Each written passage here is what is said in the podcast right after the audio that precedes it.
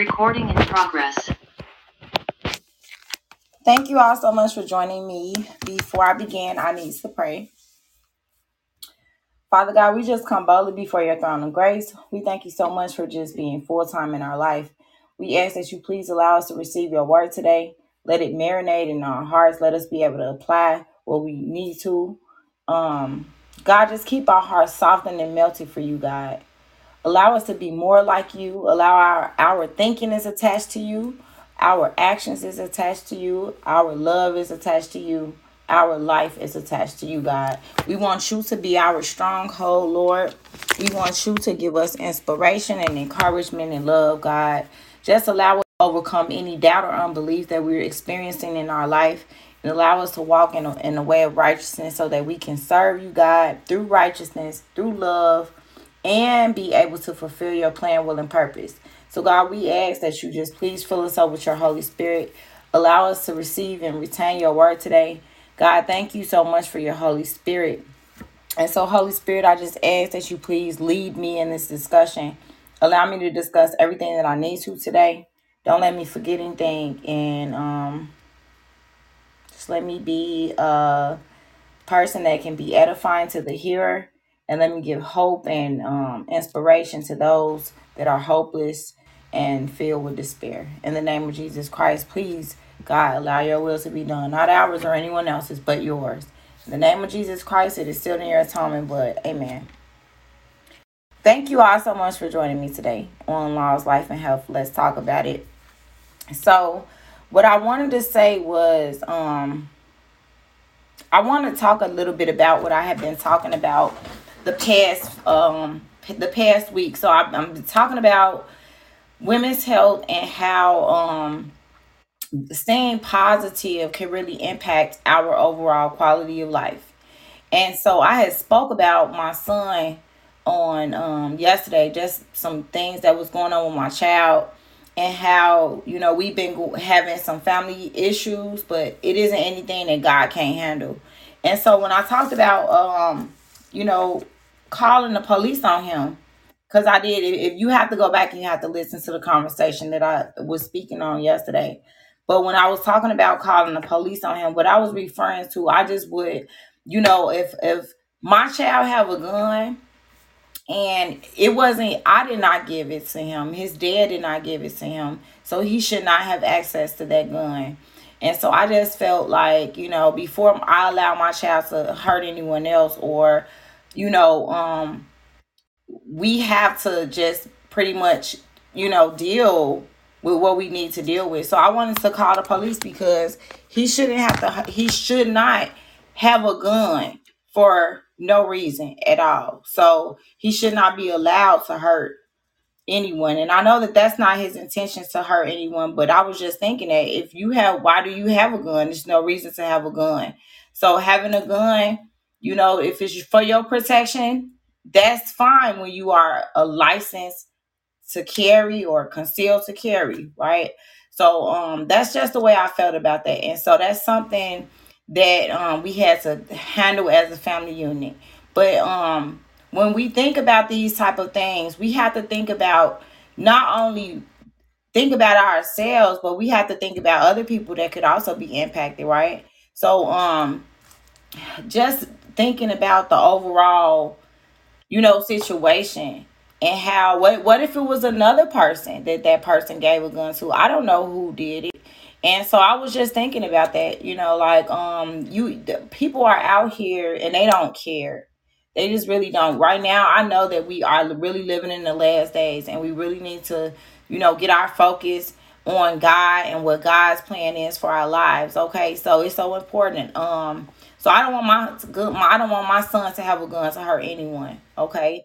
And I don't want him getting hurt. And so it was important for me to weigh my options. I did want to call the police on him because he didn't want to tell me who gave him the gun and I didn't really know what to do. And so um there isn't an instruction manual for that. So I did pray about these things and God was able to help me. And so um I'm still kind of going through some mix ups with this.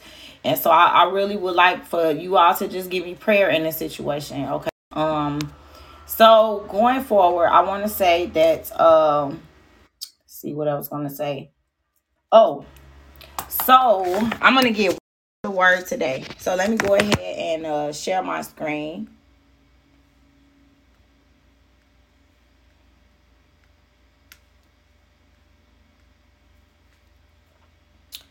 So let me post that. Post this, and then I'm gonna post this here. Okay. All right. Okay.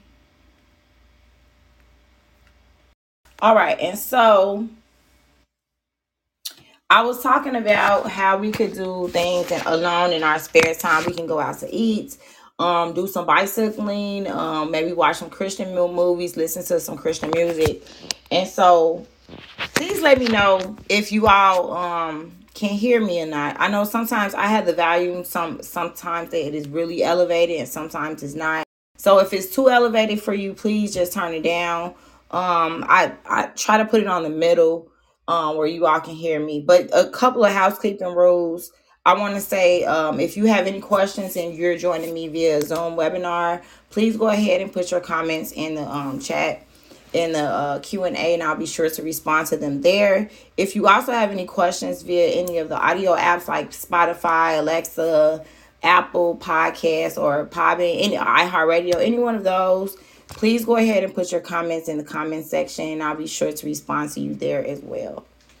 All right and if you have any questions about any of the content on the podcast please send me an email okay the email address is info at suddenchangescorporation.org.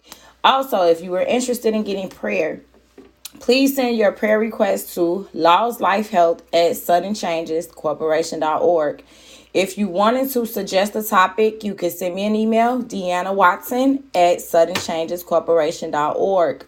Or if you were just interested in becoming a author, okay, you would like to submit some of your content um, I, I will need you to complete an application. You also need to get a letter, a recommendation letter. Um, but if you needed to do some mandated community service, or if you were interested in becoming an intern, please send that email over to info at suddenchangescorporation.org. Thank you. All right, so I wanted to go over a few things here. Um, Oh, so today I wanted to uh, talk about. I was able to attend this um basic basically this webinar.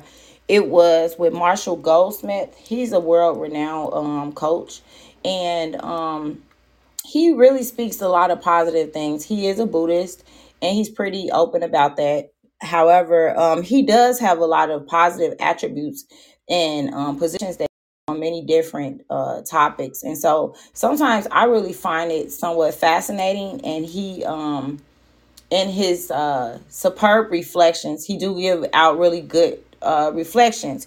And so uh, during this podcast, I'm sorry, during this webinar today, it was for a book launch. It's called Be Coachable, Being Coachable. And so um, they talked about gratitude correlating with uh, being coachable.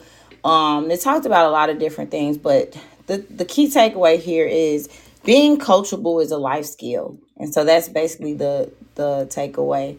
And so I think you know, if we are all able to be coachable in all of the areas of our lives, maybe some areas we are more receptible to being coachable than others simply because when you have like strong stances on certain things you're not going to be too um, receptive to trying to change those things. So what i've noticed is is that um, we have to be able to like really look at how our daily activities can encompass us learning, right? So I like to look at life in a way where everything is like a learning opportunity. We should always be trying to learn something. Um so with this theme positive here is do things alone in your spare time. Go out to eat, bike riding, and watch Christian movies, listen to Christian music. How can you inspire other people? Um, we should just be doing some of these things with other people, or we could just do it alone, right?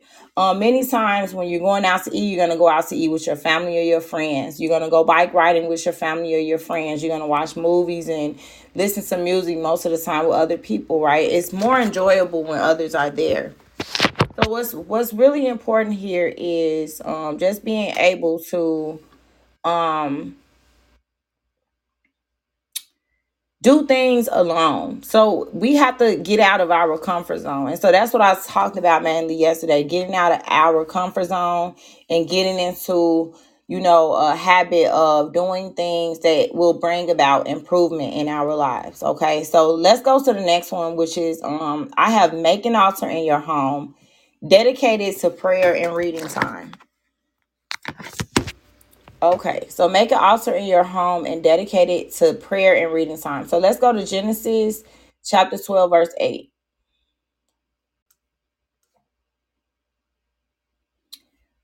So this is the call of Abram, right? And so God was calling Abram, um, and so uh God was telling Abraham, well, his name was Abram, and then God later changed Abram to Abraham.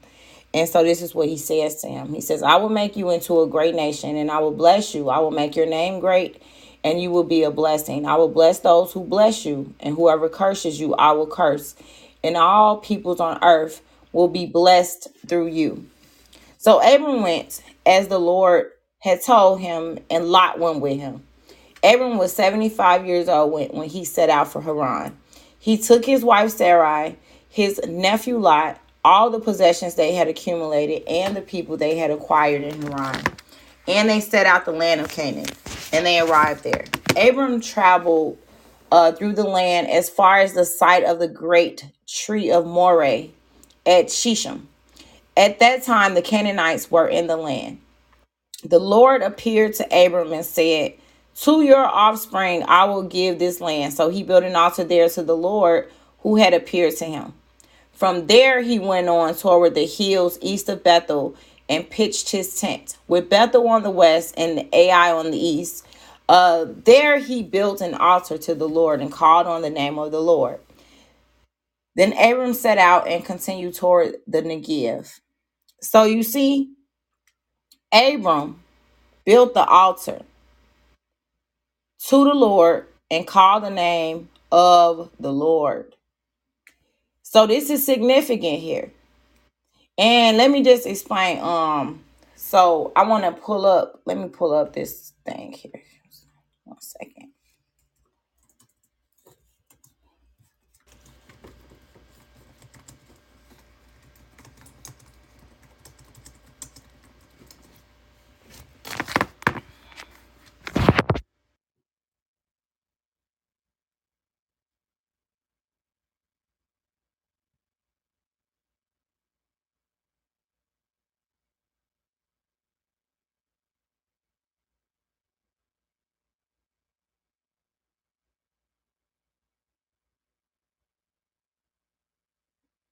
Um,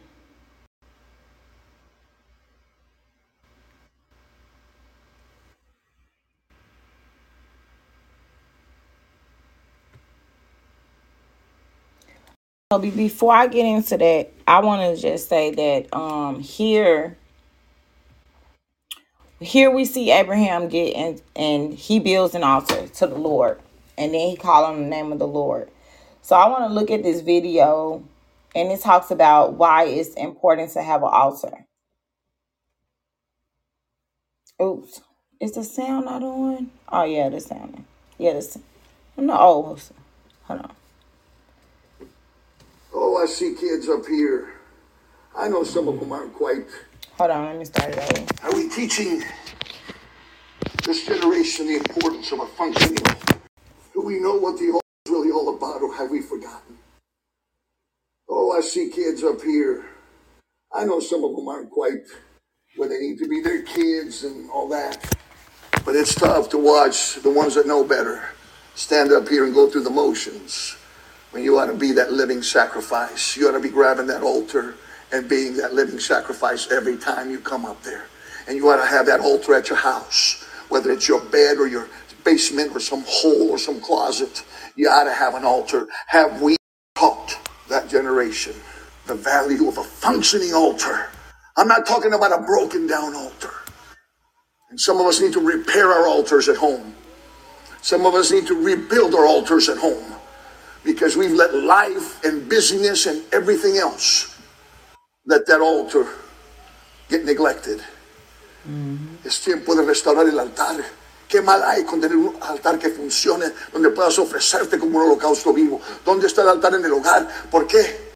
Sea lo que sea el altar, tu cama, un closet, lo que sea, un hueco, el sótano, pero tienes que tener un altar y tiene que ser un altar activo. Pero tantas cosas nos han ocupado, tantas prioridades han venido a nuestra vida que hemos descuidado el altar y es tiempo de reedificarlo. Okay, so that was um, that was very different, right? So he's saying you can have you should have an altar anywhere in your anywhere inside of your house. You can have it in the basement, in the closet, anywhere. It's basically a place of dedication that you're gonna have for the Lord. You dedicated to prayer and reading time to God. You you dedicated to conversations with God. That's what you dedicated for. So we see that Abraham built an altar to the Lord and then he called on God. Um, you turn to Exodus, uh, Exodus 32 and 5. When Aaron saw an house and announced there would be a festival to the Lord. See? Um so this is this was an abomination that they did though. You see?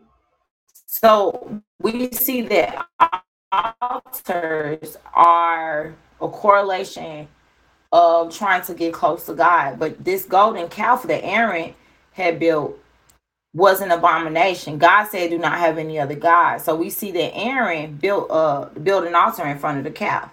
So we see that the altar is still once again another way to worship.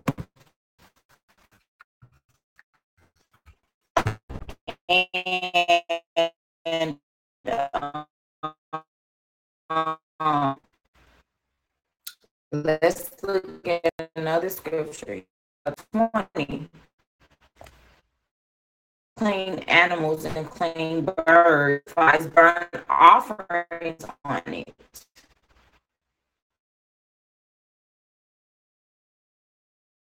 So you know, you know, doing it for idol worship. That is abomination. You don't do those type of things. You shall have no other God but but me. So God only requires you to have him as your one and true God. And so no other altar should be built for that. Um also let's look at uh and i wanted to say that i was about i would say i was about 11 or 12 years old and um when i was about 11 or 12 um one of my close friends had an altar in the house and so I would always, I was like, this was the first time I seen an altar in the actual house. Okay. And so I always would go there to the altar and then I would pray to God and then I would like put my, my um God's plan. Like I'll write a plan and then I'll write scripture attached to the plan. I didn't know anything about any SMART goals at the time, but I did make plans. And so I put this plan in the Bible and I put scriptures attached to the Bible um, and I put it in the Bible on the altar. And so that was really interesting because um I was able to go back and look at it like 10 years later and it was still there. I was like, wow, that's really nice. You kept up with that for a long time, you know. Um, but the point of the matter is is that having an altar is a way for you to commune with God and for you to have that uh relationship building with God. You want to build a relationship with God and you do that through prayer. And so prayer is a conversation with the Lord. That's what prayer is. Prayer is a conversation with God. And so um I'm sorry, you all. I am tired. I am. I need. To, I I need to get a little bit more sleep. I was up late last night, and then I got up really early today. Um, I was up about five something this morning, and so um, that that was just kind of like I went to sleep around eleven. I only had about six hours of sleep or so. So um, making altar in your home. I have an altar in my home. Um, I usually like dedicate that time to me and my son. We normally sit there and we read the Bible, we talk about the word of God. Um, the altar is just like we're we're having conversations with God. We're opening ourselves up for God to speak to us and speak to our hearts and stuff like that. Which is um why I really didn't know why my son didn't want to tell me like part of part of um the reason um you know why he doesn't want to just be open and honest about who gave him this weapon and so because we have a pretty good relationship and i think that as mom and um son like we we're supposed to have this communication level open. And so um but the good thing about it is like even though he doesn't want to tell me everything he tells his dad a lot of stuff. So you know his dad will be able to get information that i won't be able to get. So a lot of times that's that's that's fine too. I just right now I'm trusting God in this process. And I just know that with me having the altar in my home, I know that I can communicate with God at the altar. I go to the altar anytime. So going to the altar at home versus going to the altar at church is it's pretty much the same really um it's just more believers at church and then it's just you know yourself and whoever else is in your home or at the altar with you. And so um you know, we open our Bibles, we read the Bible, we invite God into our um life and we ask God to just reveal his word to us. And then the altar is a nice place to just sit and meditate on the word of God. Light your candle um when you're alone and just sit there and meditate on God's word. So um we should not do what Joshua did, though. We see here in um, Joshua 22 and 16. Let's see what that says.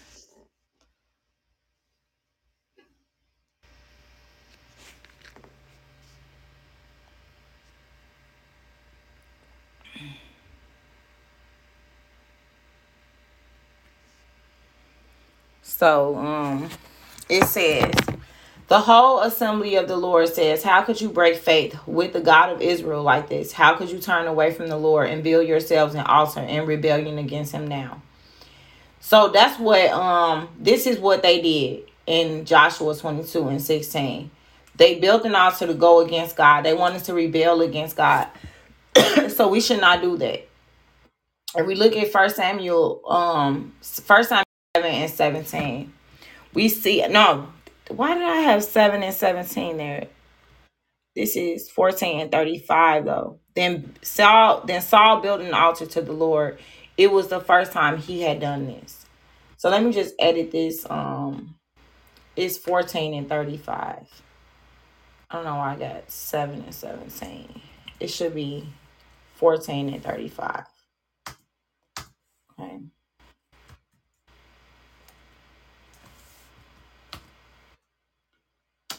Okay, 14 and 35.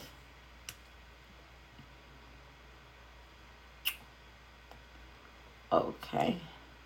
So we see um in the Old Testament Saul, he built an altar and it was for the first time that he had done this And um so an altar is something that that gives significance.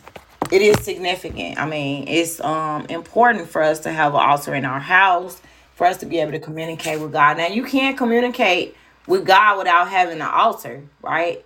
Um, but you know, like you're making space for just you and the Lord. You know, like when you think about what Moses did, Moses was up on the mountain talking to God, you know, and so um God had also made a tent that Moses could only enter in and out of. Now Aaron was out there um he could enter, uh, but other people could not enter in that tent. So that was like a sacred place of communication that we have with God. So we see that the altar is significant, you know, because we need to be able to bring our problems and bring our concerns to the altar of God. So next, let's look at the next thing. Um, work and appreciate what you have. Appreciation is having gratitude. We need to have gratitude for what we have. It's not about what you don't have, it's about what you do have. What can you do with what you do have? What can you do with what you already have? It's not about what someone else have. It is not about what is not available to you. It's about what can be done that is within your means to do. Okay? So we see this in First Thessalonians 5 18. So let's go to First Thessalonians 5 18. It says, Give thanks in all circumstances, for this is, is God's will for you in Christ Jesus. Give thanks Give thanks in all circumstance. It doesn't matter what circumstance it is.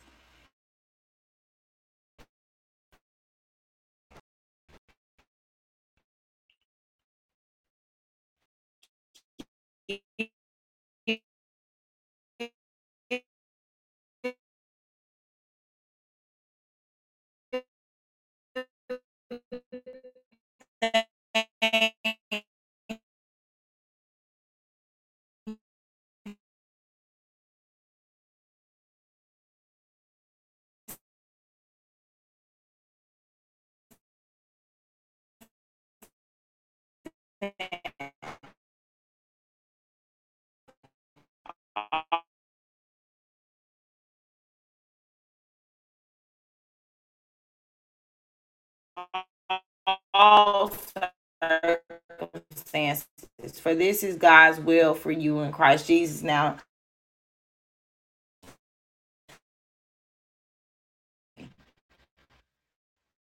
right? My son, even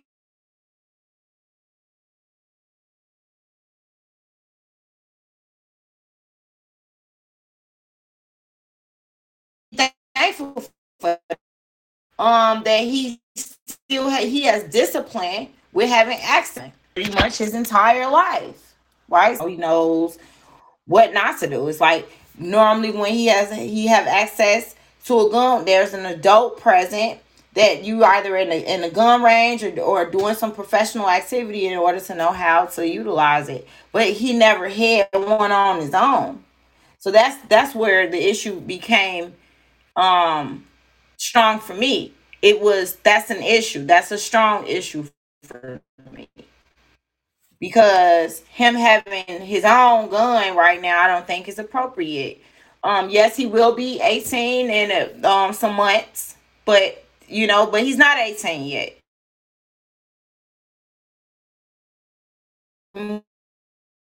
When we do things like that, we have to, you know, be very cautious and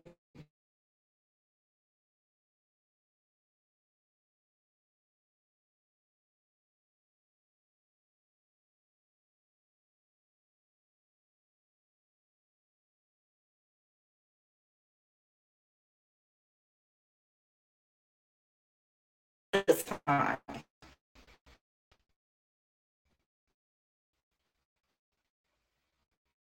And I think that that is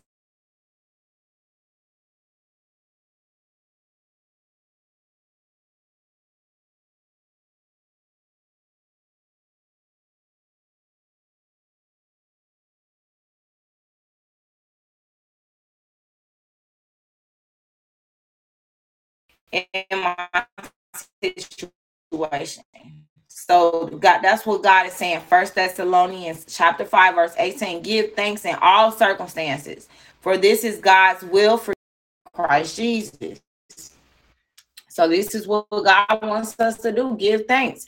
So we need to appreciate the fact that yes, um, um, so we just have to appreciate what we do have, what is available to us, and then work towards getting the the necessary things that we need in order for us to continue to be victorious. So it's about focusing on those things and being thankful about what we do have. So, um let's go to another scripture here.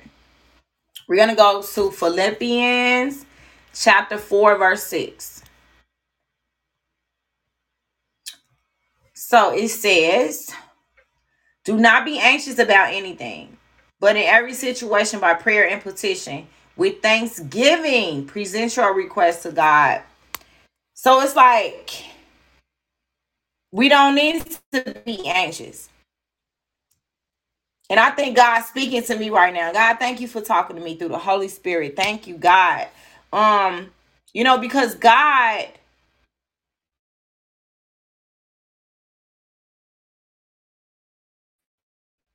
God allows things to happen for a reason. So situation super fast. Like, you know, God, you know, like let on it right then and there. But see what God, God had already put this in my man a long time ago. And I learned this because when I was um when I used to go to work, uh I was trying to quit smoking at this time and I couldn't stop smoking. It was just so hard for me. And every single day, I would leave work, and when I smoke a cigarette, I would constantly throw the cigarette out right after lighting it. And one particular time, I started crying to God. And I was like, God, I'm really, I'm really trying. It's so hard. God, help me to stop smoking. Please, God, help me to stop and I was literally crying. And what God said to me is, He said that no one knows about this conversation that me and you are having. So you have to understand that I'm working behind the scenes in your life. God works behind the scenes. So what that means is that like what people didn't know is that I'm sitting here, yes, I am trying to quit smoking these cigarettes. I was smoking a pack of cigarettes a day. And it was so difficult. It was hard. And um so God was like, "Look, I'm working in your life."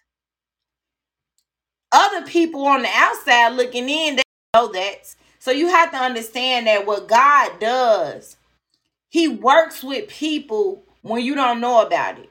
So you don't know what your manager was doing. Your manager could have been at, at, at driving to the job, crying about something, talking to God about their attitude, their own attitude. God could be, you know, working in the lives of all of these people that we don't know about.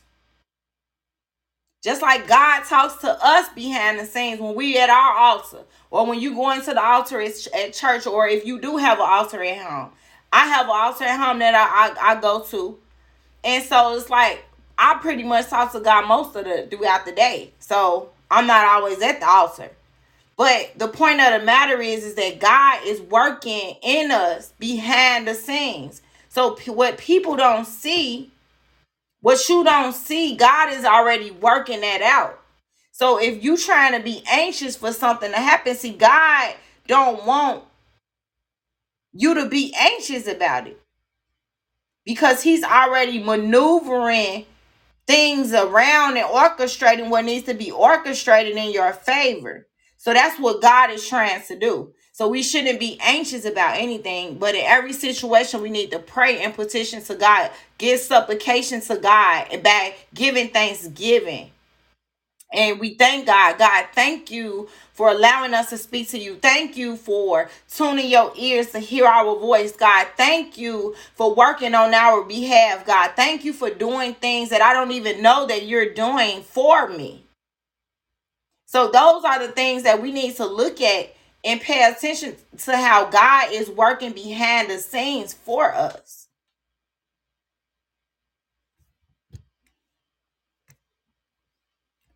So in Colossians 3:17, let's go there. It says, and whatever you do, whether in word or deed, do it all in the name of the Lord Jesus, giving thanks to God the Father through him.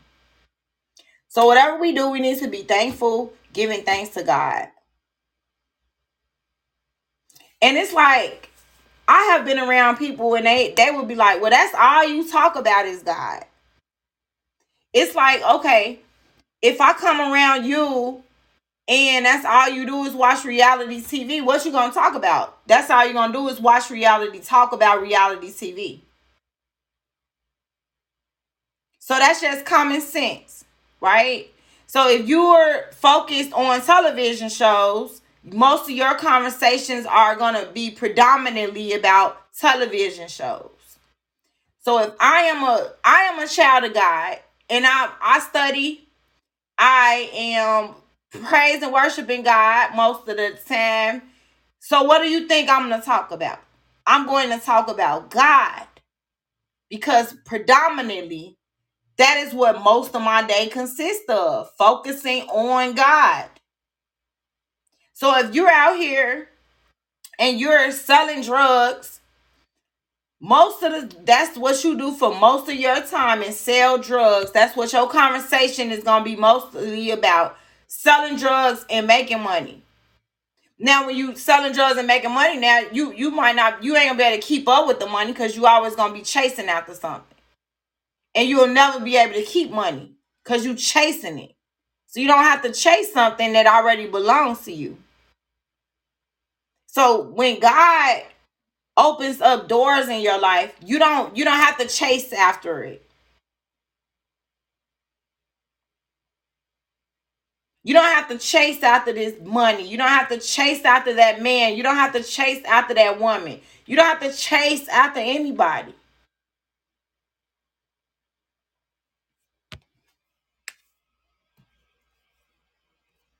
So let's go to um Romans chapter 12 verse 1.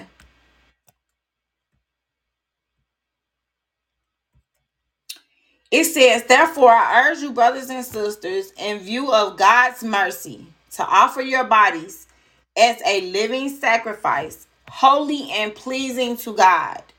This is your true and proper worship. So, this is a scripture that is so important, okay? Because like what it what it tells us is that our bodies it should be given as a living sacrifice in a way where are we doing the things with our bodies that is pleasing to God? Do our feet run to do good? The, the Bible talks about the way of the wicked, they feet run to do evil. They run to do evil.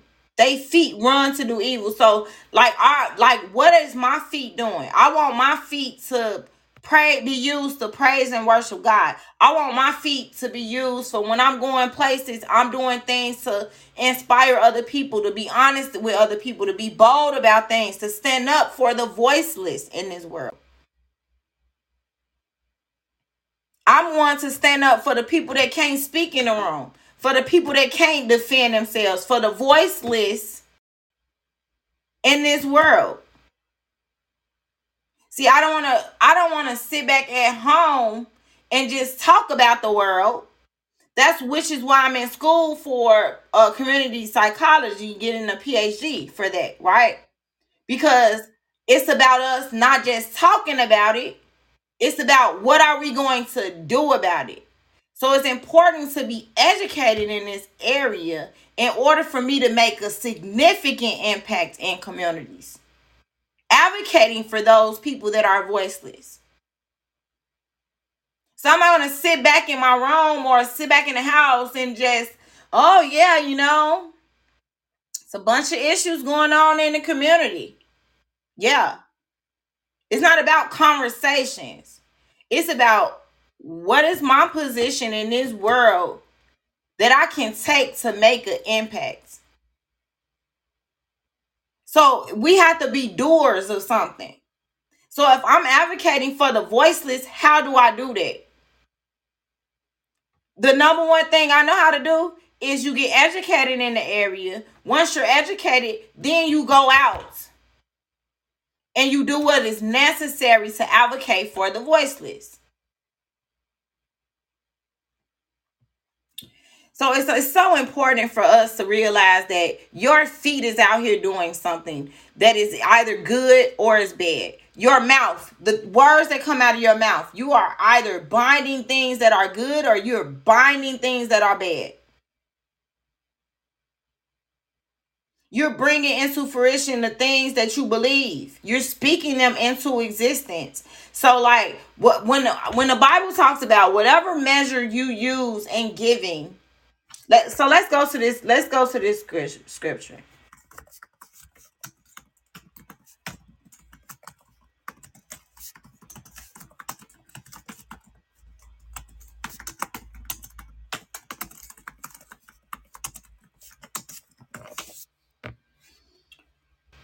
Okay.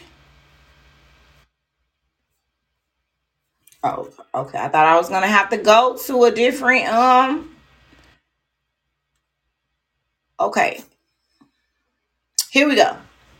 So let's let's just go to I'm gonna just go to Mark 4. I thought I was gonna have to open up a new um internet browser. So let's I'm just go to Mark uh Mark chapter 4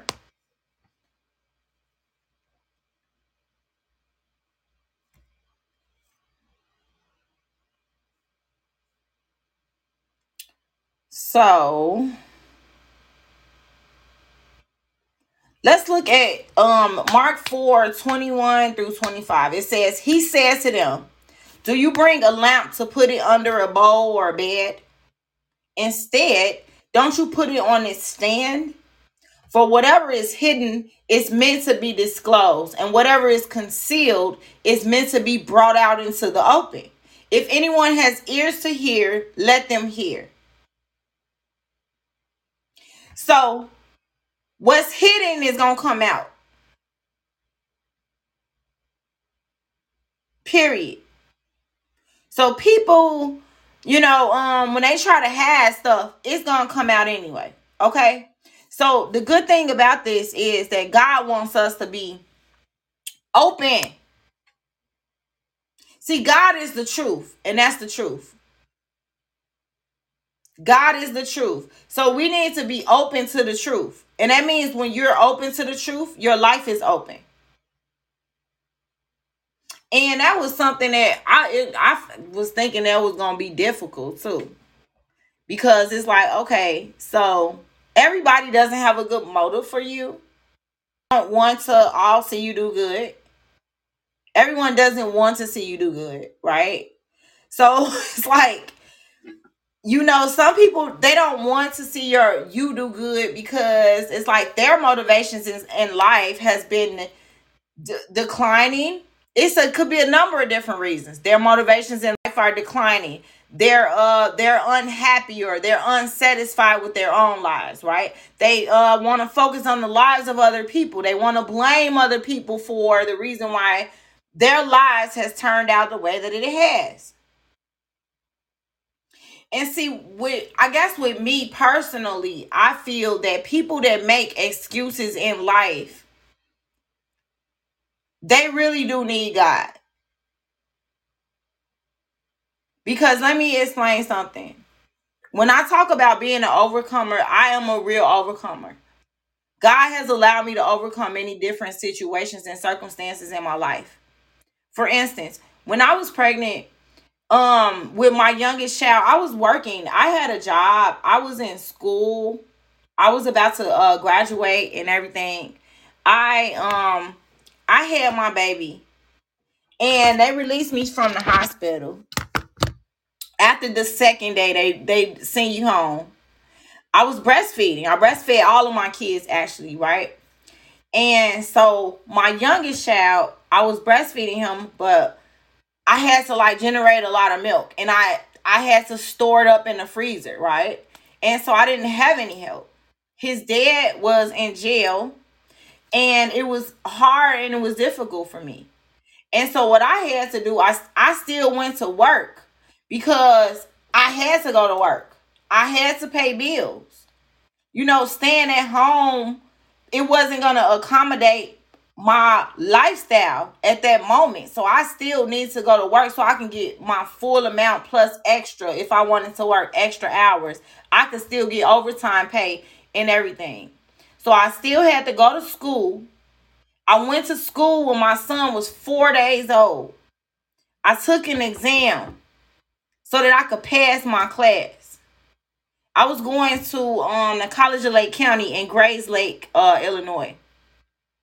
And when I went there, this is like right back Gurnee Mills and stuff. So it was kind of like a, a long travel time from my house. It wasn't that far because I lived in the area as well.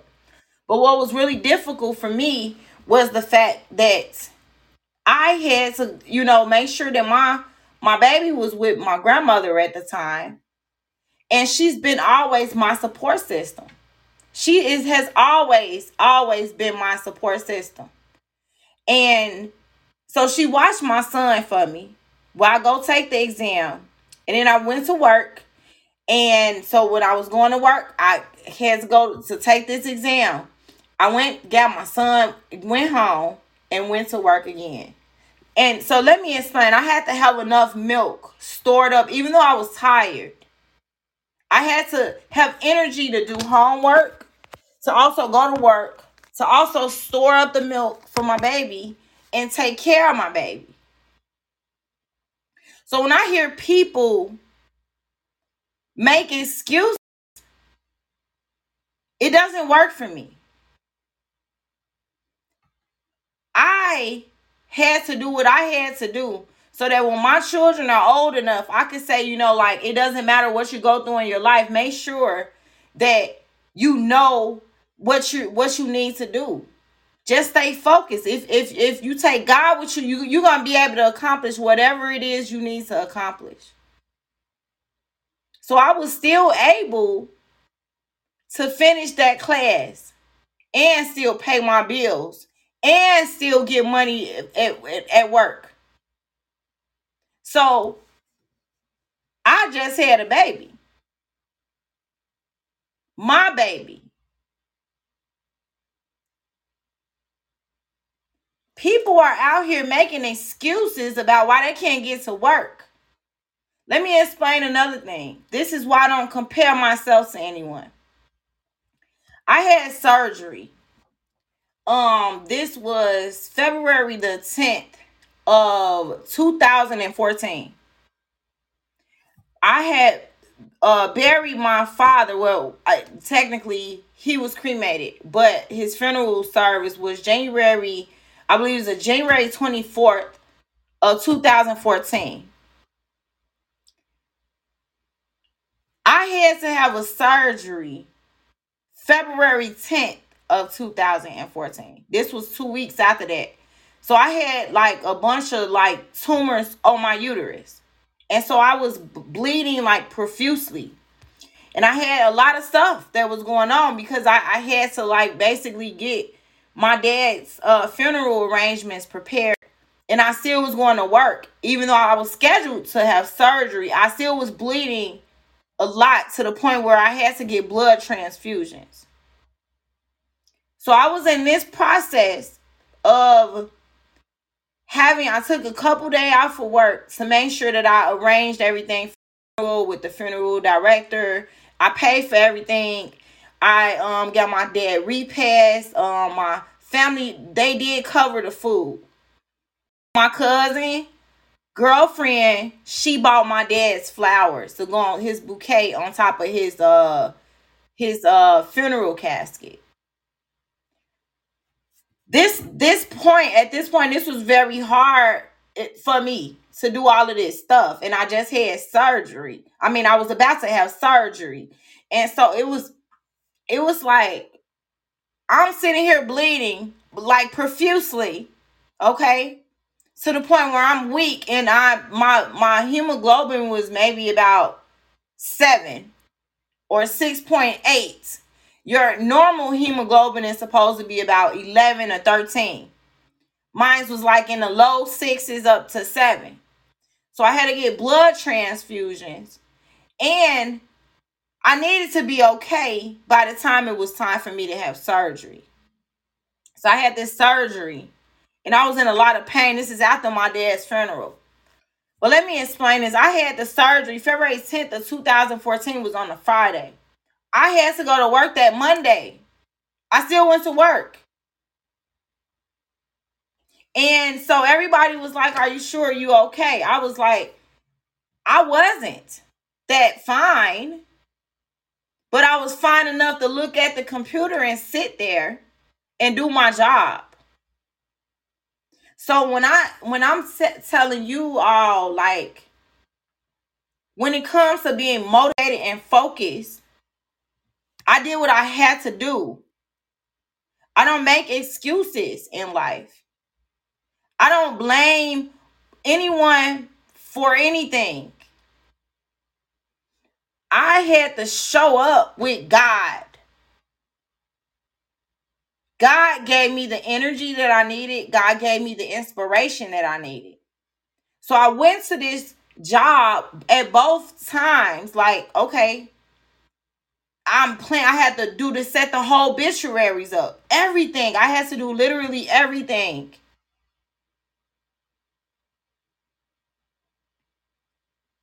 And then I had surgery. At, like shortly after that. So I still had to go to work because if I didn't go to work, uh, how who's going to pay my bills for me? So I don't I couldn't depend on nobody to do that. I, I depend on God to help me do what I need to do. So just understand that when we go through things in life, it's not about what somebody else should do. It's not about why they can't do this, right? I have a little sister. And it's only me and her. And I had a lot of responsibility on me. And then it's not even just that to think about that, but during this process, let me explain something else. Right after I had my surgery, my best friend, well, who I thought was my best friend, she burglarizes my house. So with me, I have cameras everywhere. Then, then and I'm, I'm this is a true story. She burglarizes my house from the time when she was coming to my house during my father's funeral she got keys made to my house, and I didn't know. So she burglarized my house, her her son, and that he's on camera. Once the camera is slowed down, everything is zoomed in. I see who it is. So I explained to her that, you know, this was wrong. And I do have forgiveness in my heart because I do. I'm just just like that. And I said, well, if you needed money, you could have just asked me for the money and I would have just gave it to you. You know, so it's not just that. It's like, okay, I went through this funeral.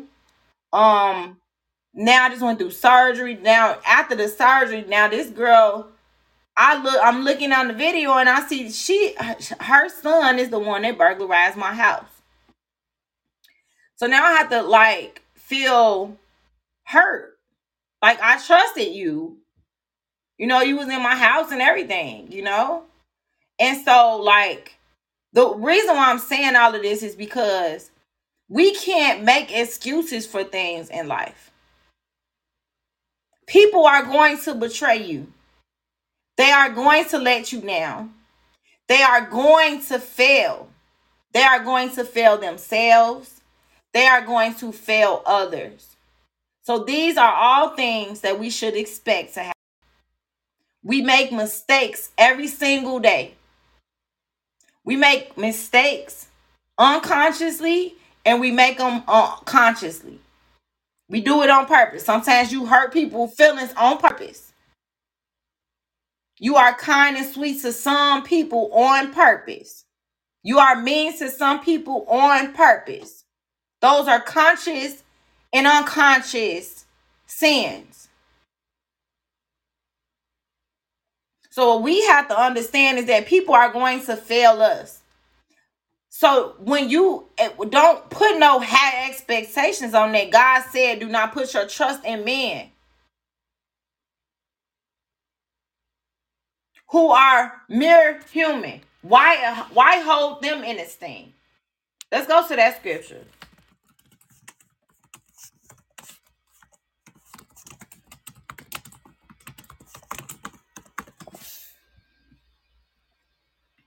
So we're gonna go to um I'm just waiting on it to pull up.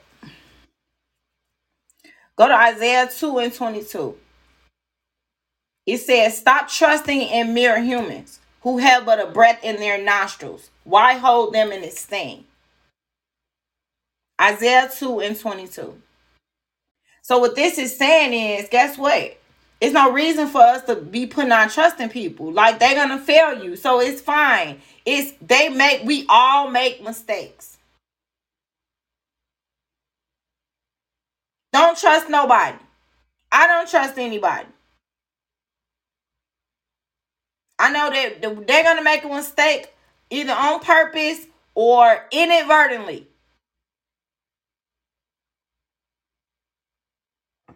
So going back to this scripture here, I can't make no excuse. I could have easily been like, oh, you know, I can't, I can't do this. I can't do this. I need more than the bereavement amount of days for work.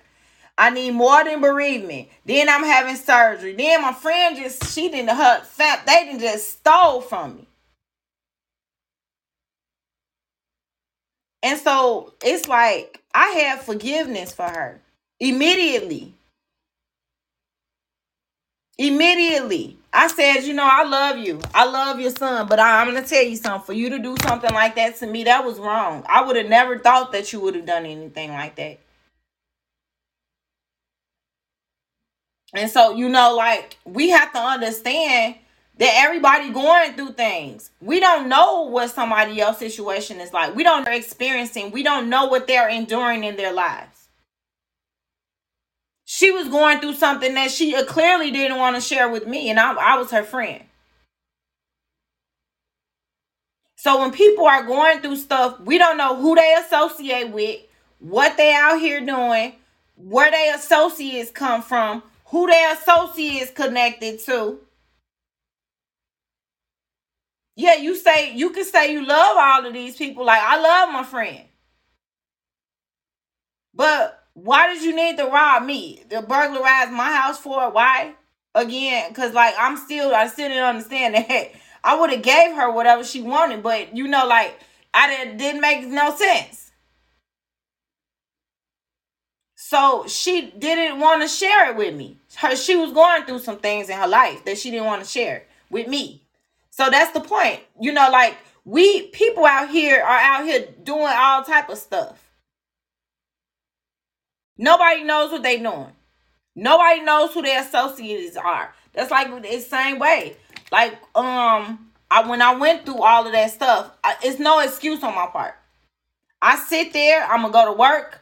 I know I got to get this done for my dad. I, I handle his funeral. Um, I got him cremated. I did everything. It was nice. It was a nice repast. I had it in the same building. All the family came. You know, so I waited. Cause I really didn't want to have a funeral for my dad. I wanted to just get him cremated. That's my daddy. My daddy took care of me. He took care of me even after my mama spent all the money that, that he ever gave her. She just was spending everything. I don't know what she spent all the money on. And he paid child support. I don't know. And he still give us money. So that's three different types of uh taking care of giving my mama money that she wasted it on who knows what, and then he's taking care of us directly, and then he's paying child support. My dad was a stand-up guy. So a lot of these guys out here, yeah, I, I think that they're making a lot of excuses. My dad took care of us, even with paying child support. He's still gonna take care of us. So and my mama wasn't doing the right thing with the money. So I don't know what she was doing. And he still give us money. and pay child support and still get her money when she asks for it. So I, I just don't know. Okay, that's beyond my level of knowledge. I don't know what was going on there, but I know what truth is. So what I'm trying to explain is it's like we have to understand that people are going to fail us.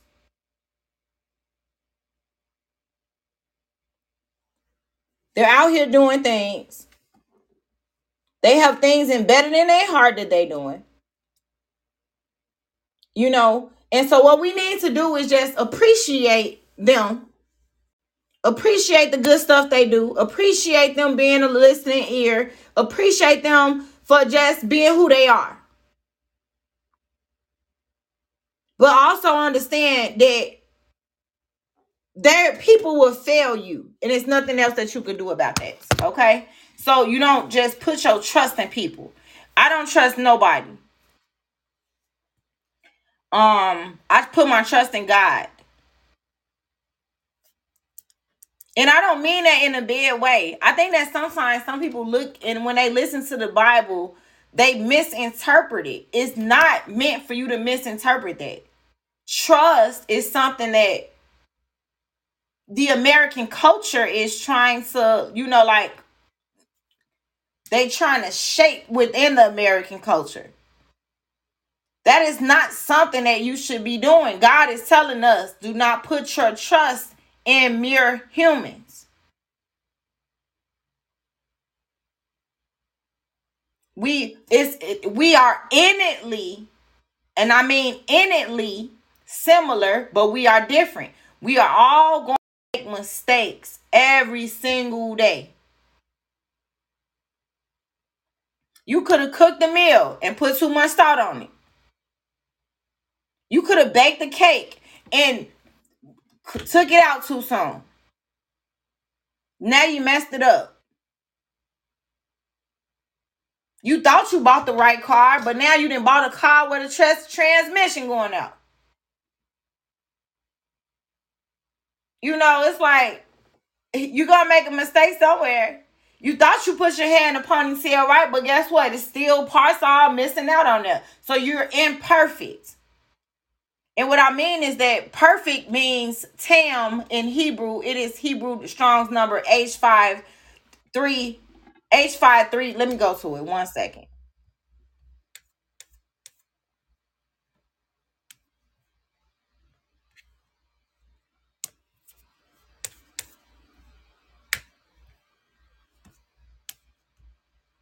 Okay, so we see that the word perfect is Strong's number H 8535, which means tam. It means mature in thought and action. So when you're when you're not perfect, you're immature. Even though the word the world defines the word perfect as without fault. But the Bible in the Hebrew translation, it means tam, which means to be mature in thought and action.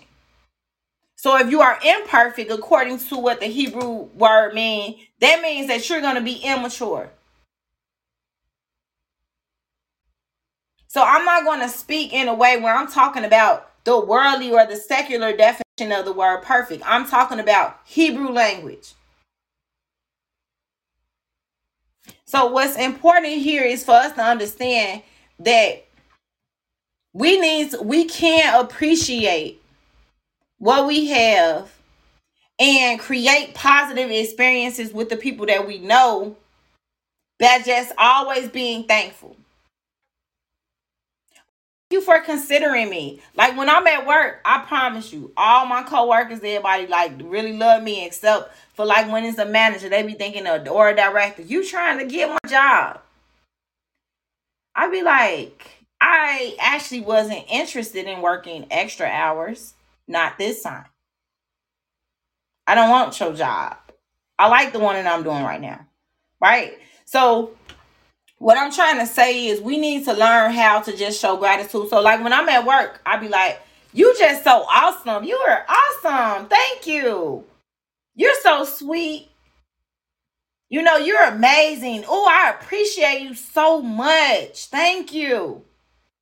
It's like when you have an attitude like that, everybody in the entire place want to work with you. I had one of my managers, let me explain this. I was working at GE Capital Bank. This was at I think 500 West Monroe in Chicago and downtown. And so um I worked with a manager, her name was Kishali or um I think yeah, that's how you pronounce her name, Kishali or something like that. She was an Indian lady. And at first I thought she was really, really nice. Um, and I guess she was, but she got mad at me for me not giving well, she was upset because I didn't give her my personal phone number. And it created like this negative work environment because I didn't want to talk outside of work. Now, I don't know if anybody else has experienced that, um, but I usually don't like to take work at home. I leave work at work, and I've been like that for a long time. I'm not. I don't have time to be going home talking about nobody. I don't want to bring nothing from work at home. Unless I'm working from home in my little office, that's it. Other than that, my personal hours is not inclusive to my job. Okay. And so I I was pretty adamant about that. And I'm not I'm not trying to be rude. I just don't like nobody calling me on my personal phone um and talking about things at work. I don't i if i notice that we do that a lot at work and when you're like that and you're my manager i tend to push back from that. But when we're at work i'm gonna have an excellent time at work. I'm gonna do what i'm supposed to do. I'm gonna show you whatever you need them to see whatever you need to know. I love helping out. I love collaborating with other people and networking with other departments because we all have the same mission even if we work in different departments, it's still the same organization, which requires our collaboration efforts. So we need to be co interdependent upon each other, right? We need to be able to collectively uh, collaborate with one another so that we can accomplish the mission, goals, and values of the organization.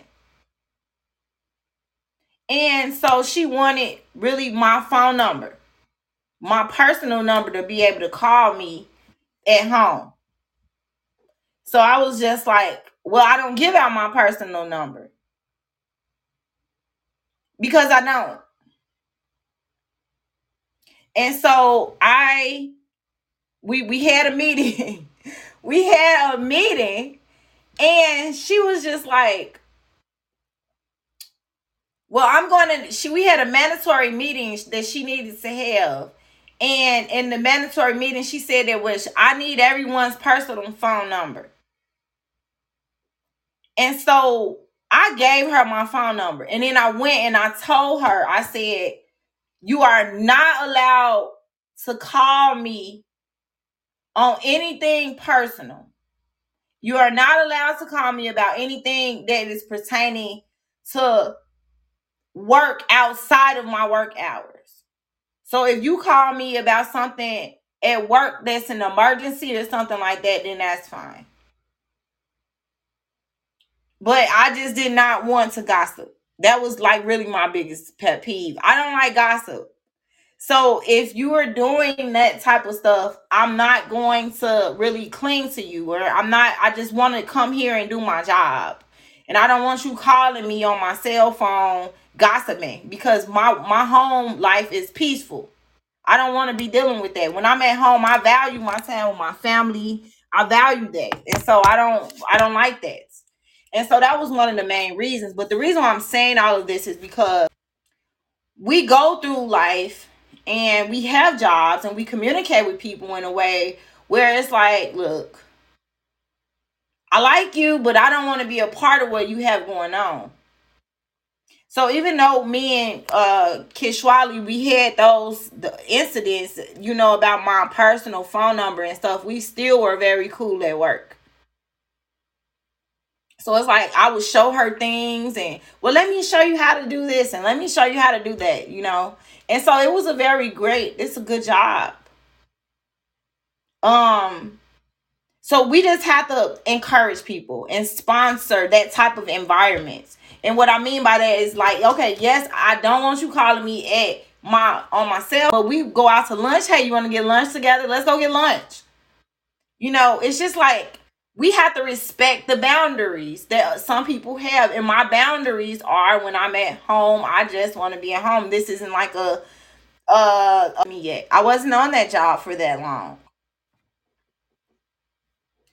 I mean, at the that was like the beginning when I first came there. A couple first few months I'm there, and so um, and I needed time to build rapport. Um, there were other people that I I talked to at work, and it was very casual conversations. And after work, sometime, oh, hey, yeah, let, let's exchange numbers, and you know, maybe we could uh work on a project or do this, or maybe we can go out to eat on the weekend, or you know, like do something like that. That's when you want to hang out with some coworkers. But some coworkers, for me, it it just wasn't meant for me to do that with. I don't want to have that a part of my circle. So, like, if you're the type of woman that like other women and gossip, you're gonna have a bunch of women around you that gossip. Women who um set like goals and and and um you know try to resolve things and and and, and focus on investment opportunities. You're gonna surround yourself with women who like investment opportunities. You are not going to be sitting around with people that are not doing anything with their life. So, for instance, I have a friend. Um, she does she does real estate, and she does really good in real estate. And she's always calling me, "Hey, you want to go take a trip? Let's take a trip out the country." Come on, why don't you come up here? Let's go. Let's go out of town. I was like, girl, I can't do nothing right now. You know, so it's like some people they, they do want to just go on trips and they're really living life. And I mean, she has a, a beautiful house and and she has a nice condo and um a nice um a nice car. You know, she's doing a lot of nice things for herself. You know, and so it's not about her going out here and being involved in gossip and stuff. So it's like you're going to cling to the type of people that have goals that are similar to yours. So I want to make sure that the people that I'm around, they're going to have goals that are similar to mine. So for instance, I, I love my family so much. I do. I love all of my family. Uh, but let me explain this. I have been close to my family, but I don't hang out with everybody. My cousin, my um, my cousin, he passed away, and we was like brothers and sisters. He was like my brother. I'm like sister. But when it comes to hanging out, I don't hang out with him like that. I will go over his house and chill, or he will come and stay with me and but other than that, we have a different type of zone of people that we hang with. He had his friends that he hang with, his girl, and I have people that I know that I hang with. So it's like, you know, we don't we we we'll be around each other, but not too much. Like, okay, I don't want to. I'm not about to hang out with you and your friends. I'm gonna catch you later, though. I love y'all. So it's probably like a few times I have, you know. But what the point of the matter is, is that you you want to be around people who are doing some of the same stuff as you. You have similar goals. And so that's what life is. And so right now, my goals is focusing on God, improving my life, making sure I, I'm closer to God. It's not about going hanging out. Let's go hang out and go do this. Or let's go take a trip. Let's go on, let's go on vacay. Like I don't want to do that either. If I'm going out the country, I'm taking my kids with me. They have to go and they need to figure out what dates they want to go. So that's that's the thing. You know, we all have different goal objectives. But the one thing that allows us to be connected is our ability to stay positive with each other Yes, we should create vulnerable experiences. We need to talk about our bad experiences and how we've overcome them in order to provide encouragement and inspiration to other people. But really, we should be in inspiring others. And we do that by being able to talk about our vulnerabilities and, and how we've overcome things that we was weak at. You know, just being able to just show gratitude to each other. Thank you so much for being there. Thank you for helping me. I really appreciate that. So when I'm listening to people, I I don't like just listen to them. Listen. I have intentional listening, meaning that I'm showing you eye contact. Because I believe that when you're communicating, you should be looking directly in a person's face. So if you don't do that, that's that's considered body language. So that's the way I talk to my kids. Like, wait, wait, you looking all these other look, wait, hello? Like we communicate eye contact. When I'm talking to my daughter, what? Hey, baby, let eye contact, baby. Show me eye contact, daughter. So that's how we communicate. And it's important because you have when you when you're showing eye contact, you're deliberately being an intentional listener. And so this that's something that we have to maintain. We might not be able to provide any other anything else to a person, but being a deliberate, intentional listener is something that is good. That shows gratitude when people when you can repeat what they're what they're saying to you. Sometimes I'll be so quiet listening. I'll be listening to the whole story when somebody tell me something. And then they tell me everything, and I'll just be listening be like, Are you there? You you heard me? Yes, I can hear everything you saying. Yes. I just didn't just interrupt you. Sound you flowing so free right now. Go ahead, keep going. I'm listening.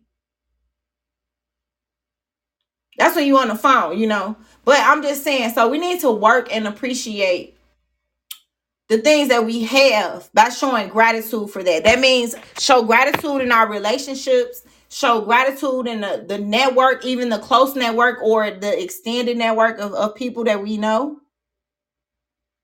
And focus on the things that you, that you are available to do, not what you don't have. It's like what is within your means? What can you accomplish right now that you're available to accomplish? I you have a car? If you if you don't have a car, why are you talking about a car? Why are you talking about getting from point A to point B and you don't have a car? So now are you trying to consider a ride from somebody? Okay, without that'll be plan C. Now what's plan A and B? So your ride is plan C. What is your plan A? So because that's just the way that life go. You have to you you need to set your, your smart goals and they need to be realistic. They should be very specific. They should be measurable. They should be achievable. They should be realistic and they should be timely. That is smart goals. Specific, measurable, achievable, realistic, timely. And you're not going to be setting goals if you don't know what you want. And you need to really know what you want. But first, setting the goal to, to analyze it back. What is within your means? What can you get done right now on your own? On your own, what is it that you can accomplish on your own? Next, what can your network help you accomplish? What can your extended network help you accomplish? That's where that, that go. But before you do any of that, you have to get on your knees, pray to God, and say, God, I need your help. I need your direction. I need you to help me with this. Or God, this is what, this is what, this is what I have. What can I do, God? Show me something. Guide me. Lead me. I appreciate you listening, Lord. open up my network of people that, that can help me get to point A, B, and C, God. Let them pour into my life and help me. God, you know what my you know what I need. I just need you to supply it for me, God. I'm gonna do the rest. I'm gonna I'm gonna show up. I'm gonna do it, God. So that's what we have to do. And so that's the important thing. We need to work and appreciate what we have by having gratitude. We need to create more positive experiences with the people that we know by being showing appreciation. Thank you. I appreciate you for showing up. You know, like I, I asked somebody the other day, I asked to borrow some money. Being I'm sitting up there like, you know, I well, I get the money. I ain't worried about it. And when they said that they didn't have it, I said, you know what? You awesome. I appreciate you. Thank you so much. I know, you know, like, thank you. But it's okay because guess what? God supplies the need. I still got what I needed. And so that's that's the point. It's like we're gonna go through things and it may not be when we we really want them to take place but god doesn't want us to be anxious about it he wants us to praise to him to be thankful because he's going to supply what we need so we can create these positive experiences by making sure that you know like i want to be surrounded by people that really have good motives I want God, please surround people that are not that are not wolves in sheep clothing. I don't want people around me that are wolves in sheep clothing. God, identify those people to me, Lord. God, show me who's for me and who's not, God. Show me their motives. So we need to be paying attention to the motives of the people around us or who we're encountering. All of that is very important important. It's, it's very very important. So we have to create more positive experiences.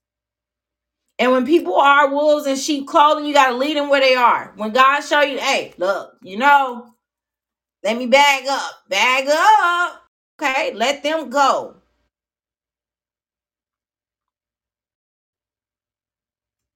and so that that doesn't exempt your family and friends from being um a wolf in a sheep clothing Some people can want to, they just want to raid your space. You know, they want to raid your life. They want to impede on you. So let them do what they do. But don't give them the opportunity to get that close to you. They can try, but let them stay where they at. Oh no, you know, I'm busy today. I'm I'm cool. Oh no, I'm not I won't be there no time soon. Nope. I got lots of plans. So it's like sometimes, like I know tonight, I really did say something that was probably hurtful to somebody. And it was because I was kind of upset. I called somebody that I know very evil. I said, You're just an evil person. You're just evil. And I was just like, when I after I said it, I prayed to God. And maybe I should have prayed first because if I would have prayed first, I wouldn't call them evil. I would have just rebuked the evil spirit. And so I just I have to gain sometimes we gotta gain control of the things that we say. You know, sometimes the things that we say can have a lack of appreciation. And I know I'm still working on this bullet. Work and appreciate what you have and create more positive experiences. But but this is so significant. How many times have you said something that was hurtful and painful?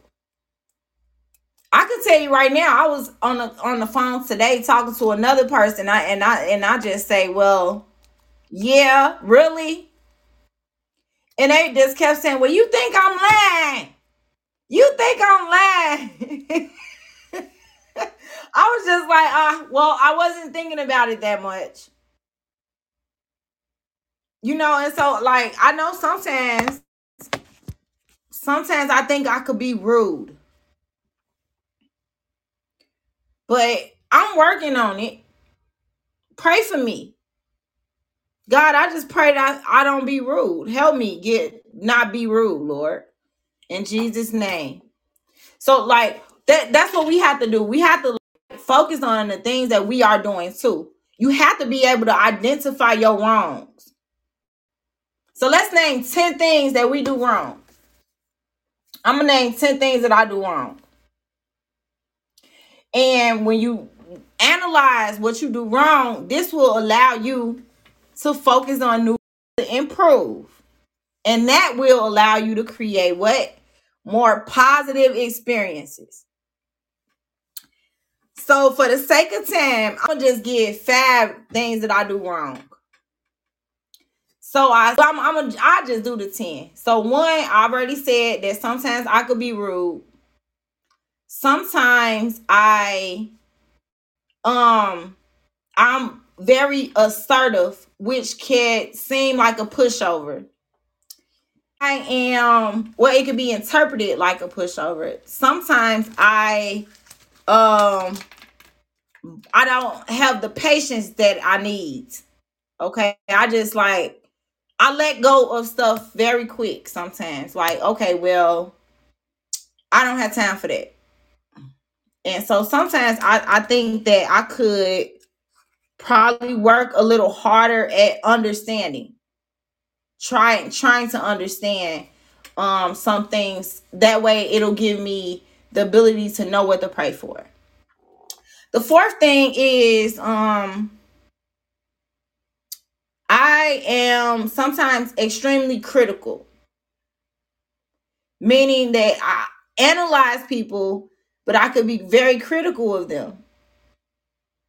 And so I look and I say, oh, okay, well, see, nah, see, why did you do that? I always want to dive deeper into a person's understanding. So I'll be like, you know, explain to me your thoughts so I can understand your mind. And so when you're talking now, I want to know, well, why did you why you think that? And so once I find out information, sometimes I draw conclusions based off of um conversations.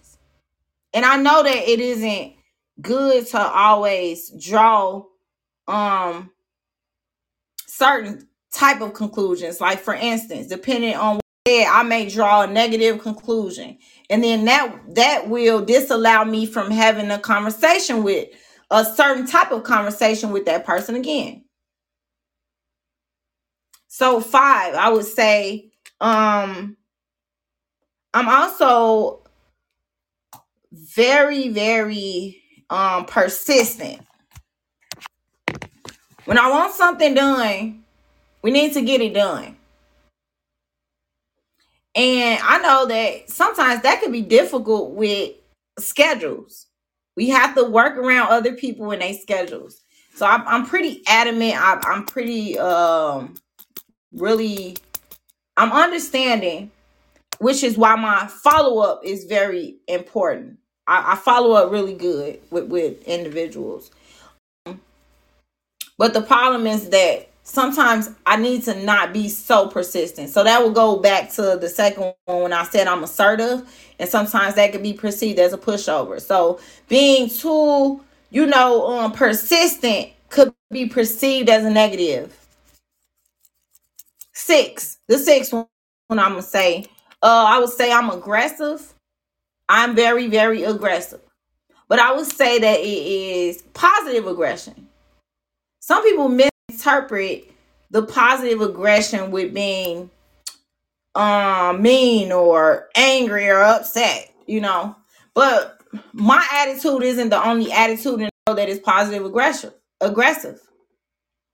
So is it a part of some people not being able to adapt to certain types of personalities that are aggressive? So I have a very positive, aggressive type of personality. All right. So seven.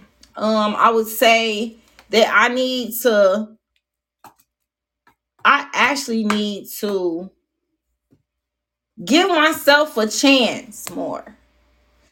And so what I mean by that is um I'm always doing something. But I need to just like go out there and just do something different. And so I am so like I am the type of person that is like I don't believe in scuba diving. I don't want to do all of that stuff. I don't want to bungee jump. I don't like taking risk. Some people they might they might know from them knowing me, they might think that I take risks, but in actuality, I don't take risks. I don't like taking risk. So you some risk can be calculated risk and some risk can be uncalculated risk. I am a numbers type of person. I like analyzing things from a numerical perspective too. And some risk are not opportunity costs. So the benefits do not outweigh the risk. And I'm, I wouldn't be interested in taking them. For instance, making a the wrong type of investment. I don't want to do that. Doing business with a, a person with a messed up attitude. I don't want to do that. Doing business with someone who is not transparent. Definitely don't want to do that doing business with people who are not open to have um open discussions or open door policies. I don't like doing that. I want to do that. So I'm gonna end on that.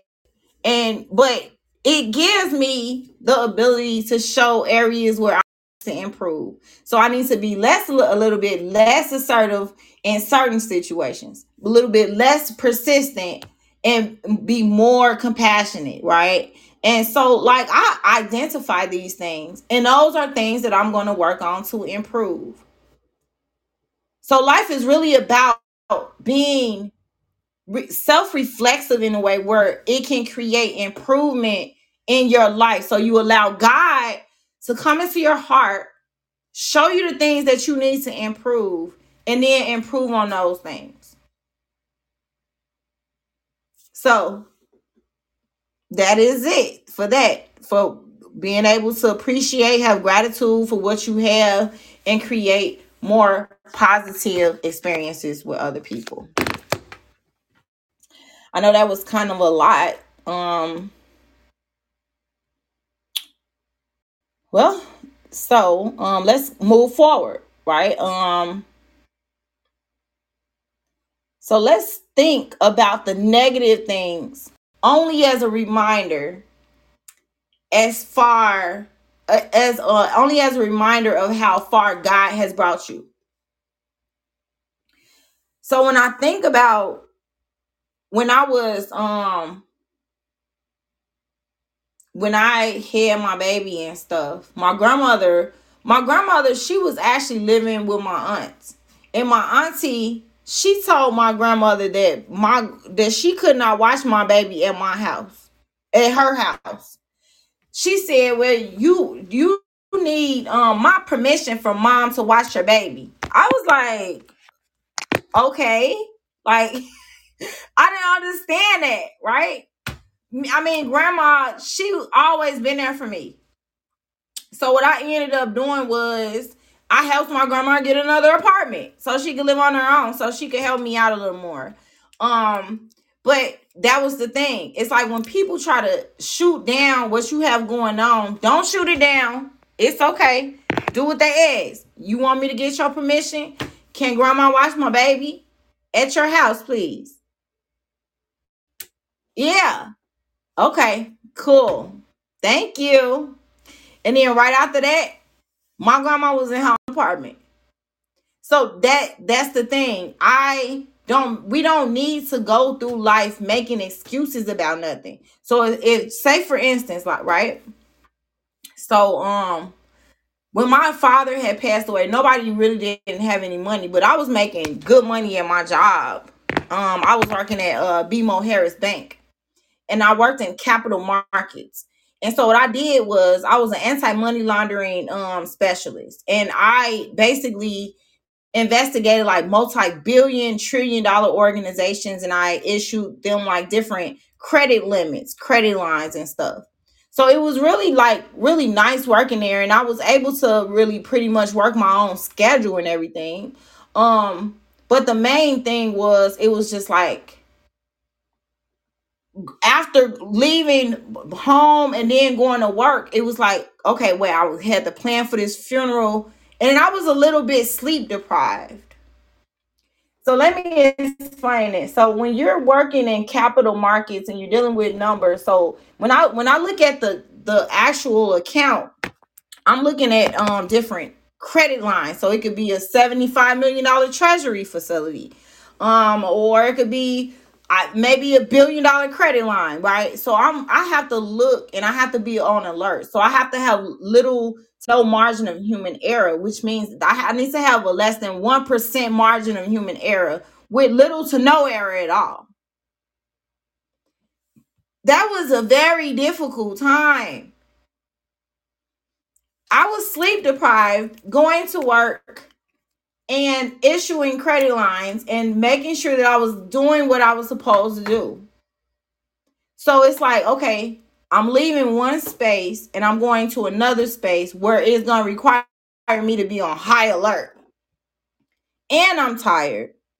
And I'm sleepy. Not just tired, but I'm actually sleepy like I want to go to sleep. So I had to, even though I was sleep deprived, I took a five hour energy because it's non caffeine, it's not caffeinated.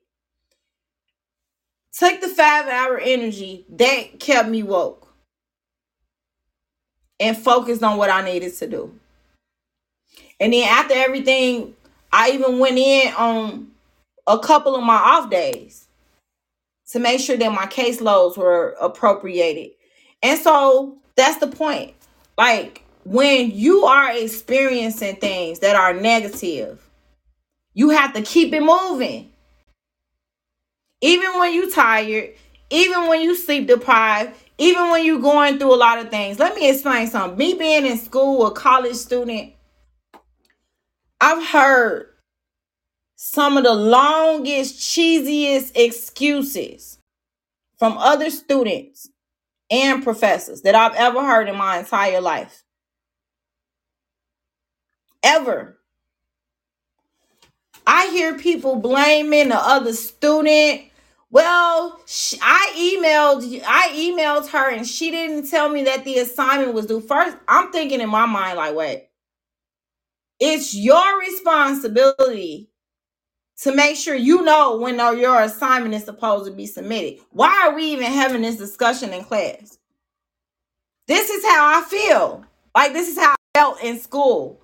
And it's like, oh God, it's so many people that lack accountability. How can they? They're actually training in school to try to become better people um in the field of their careers. But when you think about when I think about all of these things, I think about how much of my time has been wasted on conversations where people in learning environments should know what to do and what not to do.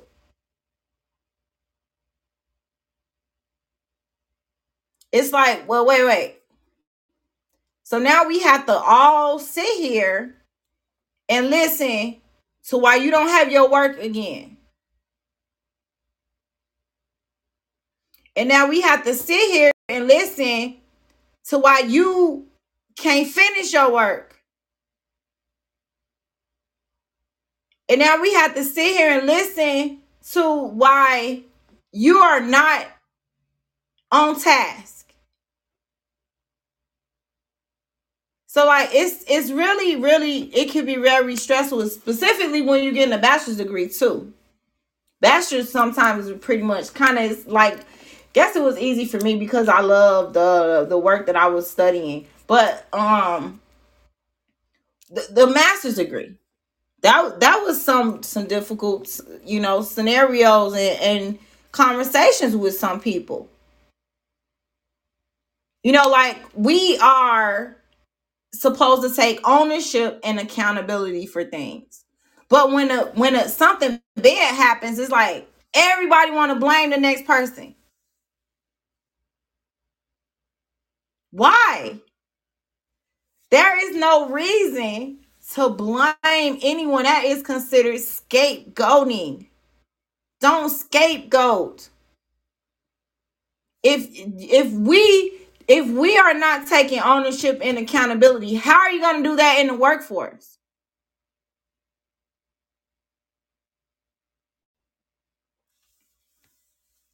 So just you know, like I like I said, I have heard some of the longest, most cheesiest excuses being in college that I have ever heard in my entire life. I've seen people miss three classes out of five and still come to class and, and it's like what is going on with these special circumstances? And it's on a constant continuum basis. Excuse after excuse, or I can't do this and I can't do that. And, you know, this is, seems pretty hard because, you know, that is so hard.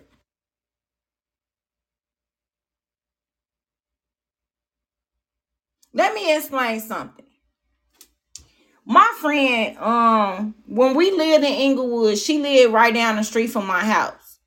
And so my stepdad, I call him my stepdad. Everybody in the whole community know him because he owned most of the property in Englewood in Chicago, right? And so he owned that building. And so my stepdad, he he always I we anytime we needed anything, we go to one of his stores and get stuff out the store whatever it is that we want in the stores, we could just get it. So at this particular time, we couldn't get in touch with him. And so I lived down the street from my friend. She got, at the time, she had seven kids. And so I, she, she like, I need some food. I need some food. It went on food. Well, you know, if you we can't get in contact with my stepdad, you know, like you could come and and get raid my freezer. I got food. So it's like if you don't have food in your house, we gonna get food out of each other house. We gonna get food. You go bring you some bags so you can go in the cabinets and get you some noodles and seasonings and canned goods and then when the food pantry open, we're gonna go to the food pantry too. So if we don't have it, we just don't have it. We have to do what we have to do. If you don't have bus fare to get somewhere, let me explain this. One time I, I could not wait on the bus. The bus was taking forever. I didn't have any money to get in no um no taxi the cab. That's what they used to call them, but now they they call Uber and Lyft. Okay, they was called cabs. So that's basically instead of doing that, I'm not going to stand here and wait. I'm going to walk to where I have to go. When by the time I looked up, I'm already at my destination. I didn't walk 20 some blocks already. I'm not going to wait on the bus. They're going to make me late to my appointment because the bus is showing up late. If I have to walk, I'm going to walk. And when the bus, if I see the bus coming, I'm going to get on the bus. But until then, I'm going to walk until I get to where I got to go. So it's no excuse. We don't make excuses. We do what we have to do so we can do what we want to do. And so God allows us the ability to be reminded of how he have inspired us. God gave me the energy to do what I needed to do. God gave me the energy to show up to work when I was tired and sleep deprived. And now God give me this five hour energy. You know, like God inspired me to do that. God gave me what I needed in order to sustain. God gave me the energy that I needed from when my baby was born, and I needed to go take that exam at school, and I passed it. God gave me the energy to still show up at work and still breastfeed and do all of these different things. And I just had my baby within a week.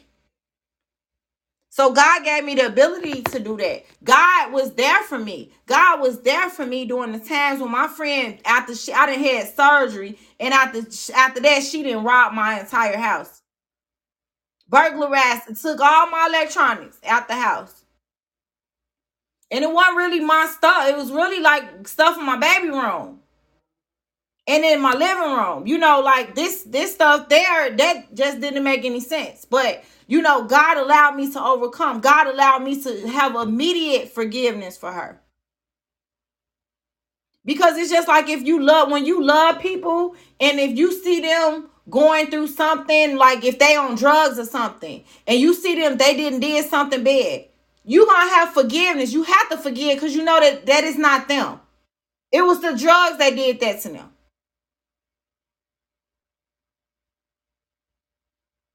if your uncle or your cousins your whoever is stealing from you it's it's something going on in their life you got to have forgiveness for them it's not it's it's not they are not their normal self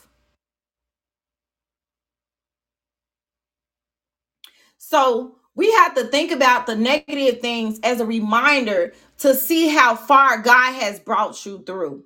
God brings us through the negative in order to bring us into the positive. So I'm going to end on that note tonight, okay? Because it's already at the two hour mark, okay? But I just want to let everybody know this that God loves you and me. He wants us all to do better. God wants us to improve in like every area of our life. And in order for us to make improvement, we have to be able to have a, a change of attitude. Our thinking impacts our mind, and that influences our behavior and our actions. So, for instance, like even though I was tired today, I still show up, right? So it's just about, you know, us being able to, when we make these commitments, we need to do what we're supposed to do, right? And but we need to trust God in the process. Let your life be open. Let people see who you are. It's fine. Nothing is gonna happen. It's fine. But stay positive. Make sure that you show gratitude, you show appreciation, you create more positive experiences, and you embrace the negative things. You you say this is how far I've come. And you think about how far you have come and where how far you think God is is trying to take you. Those are the things that's really important. Thinking about the negative and how God is transforming it and how God has transformed you into the positive. Okay? So, let me go ahead and pray. So, Father God, thank you so much for giving us your word today. Thank you for tuning your ears to hear our voice. God, please allow us to be more open in our lives. Allow us to, you know, embrace those things that allowed us to overcome. Let us embrace the things that you brought us out of, Lord. How you brought us out of negativity and you brought us into the things that is going to empower us for, to be successful into your kingdom. We want to have success in your kingdom, God. We want to be prosperous in your kingdom, God. We want to have abundant life in your kingdom. So, God, allow us to, you know, be inspired in a way where we're not deceived by wolves that appear as sheep, Lord. Show us the motives of people, God, so that we are making the right choices, the right decisions, and we are encompassing and including all of the things that you will want for us in order for us to fulfill your plan, will, and purpose. We need you, God. So we do not want you to give up on, on us. Whatever it takes, Lord. Whatever it takes. We want your will to be done in our life and in the lives of everybody that we know, God. So use the Holy Spirit in us to influence each and every person that we know. And God, let us walk in forgiveness, Lord, in Jesus' name, and let your will be done. Not ours or anyone else's, Lord, but let your will be done, God. Please allow us to stay 30,000 steps ahead of every situation and circumstance and making sure that no man deceive us because we have the mind of Christ But most importantly, God, please allow your will to be done. Not ours, but yours. In the name of Jesus Christ, it is sealed in your atonement blood. Amen. All right, everybody. Thank you all so much for joining me. I will see you all tomorrow. Remember, if you have any questions, go ahead and put them in the comments on the blog. I'll be sure to review them there. I'll respond to you there. If you wanted to send me a message directly, just go ahead and send that to Laws Life Health at suddenchangescorporation.org. Once again, thank you all so much for joining me. Please remember to share, share, share on all of your social media outlets and like the page, okay? All right, now, you all have a good night. I will see you all tomorrow.